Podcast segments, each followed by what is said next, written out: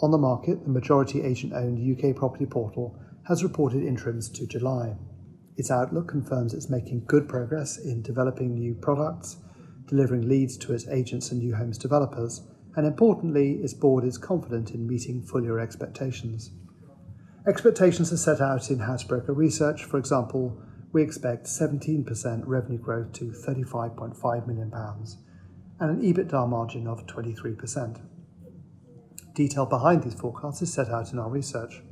In short, in the first six months, revenues rose £1.5 million or 14% year on year to £17 million.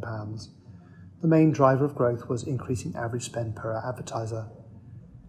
In the next six months, we expect revenue to grow £1.5 million to £18.5 million, making total revenue of £35.5 million. Increasing average spend per advertiser will be the main driver of revenue growth.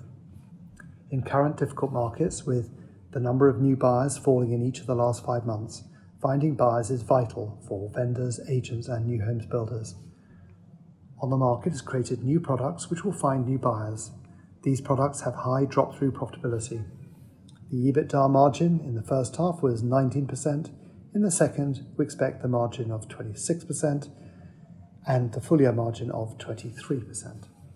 Property portals have high incremental profit margins but also offer potential for investment in new products and services.